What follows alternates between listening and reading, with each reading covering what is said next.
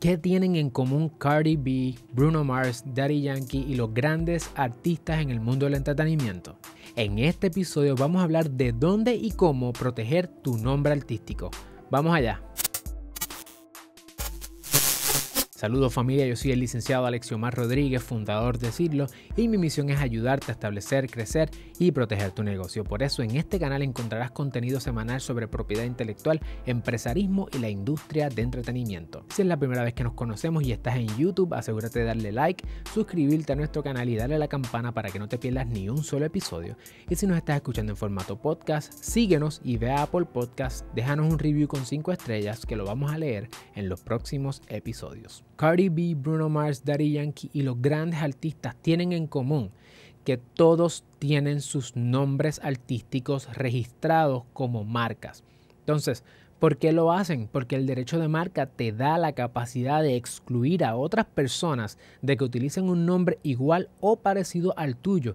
Y si tú eres un artista y tú quieres estar a un nivel profesional, tú tienes que tener tu nombre artístico registrado. La pregunta es dónde se hace. Se hace si estás en Puerto Rico, en la Oficina de Marcas y Nombres Comerciales de Puerto Rico. Nosotros tenemos en, te vamos a dejar en la descripción de este episodio una serie de videos que te enseñan a cómo hacer el registro y dónde debes hacer el registro, si en Puerto Rico o en Estados Unidos, que en el caso de Estados Unidos es el US Patent and Trademark Office, la Oficina de Marcas Federal ya sabes dónde pudieras hacerlo, cuáles son las opciones que tienes y ya sabes cómo hacerlo porque en los episodios que te voy a dejar en la descripción aparece el tutorial de cómo registrar tu nombre en Puerto Rico. Ahora necesitas saber bajo qué clase internacional hacerlo. Una manera fácil de entender las clases internacionales y sencilla es verlas como industria o como bienes o servicios distintos. Los artistas, como regla general, registran su nombre artístico bajo la categoría o la clase internacional 041 para servicios de entretenimiento. Los performances que tú vas a cantar, que vas a salir aquí, que vas a salir allá, el acto de entretener a las personas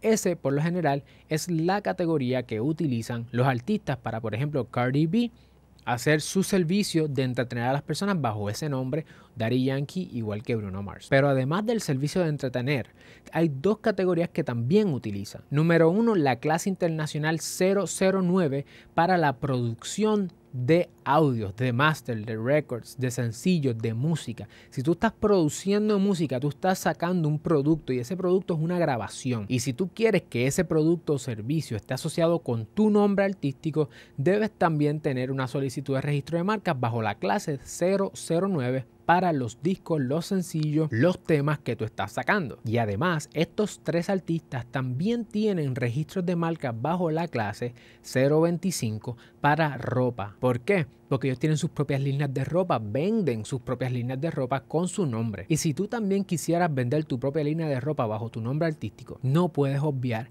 este paso. Finalmente, dependiendo de tu visión como artista y como empresario o empresaria en la industria del entretenimiento, es posible que tengas solicitudes de registros de marca en otras clases internacionales. Cardi B tiene también para maquillaje, zapatos y otras cosas. ¿Qué te quiero decir?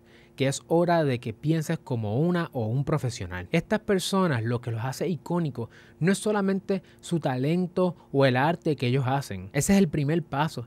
Estas personas piensan en construir un imperio dentro de la industria del entretenimiento. Y si tú quieres también dar ese próximo paso, profesionalizarte, tienes que empezar sometiendo tus solicitudes de registro de marca y proteger tu nombre artístico. Si te gustó este video, no olvides darle like, suscribirte a nuestro canal y compartirlo con otra persona para que ella también conozca lo que tú has aprendido hoy. Nos vemos en la próxima.